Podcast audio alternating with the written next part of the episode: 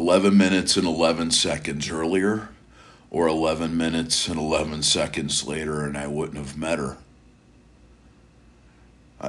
And I already felt like I was an hour behind on the schedule that I set for myself. You know what I mean? Like, you know, anybody anybody that's ever set a schedule for themselves, you know what I'm talking about. Like, you want to get a certain thing done by a certain time, right? And um, somehow, somehow, I I lost an hour. I I felt when I got there that I was running an hour late according to the schedule that I had, and and as far as I know, she wasn't scheduled to speak anywhere. She wasn't on my list of speakers that I wanted to listen to.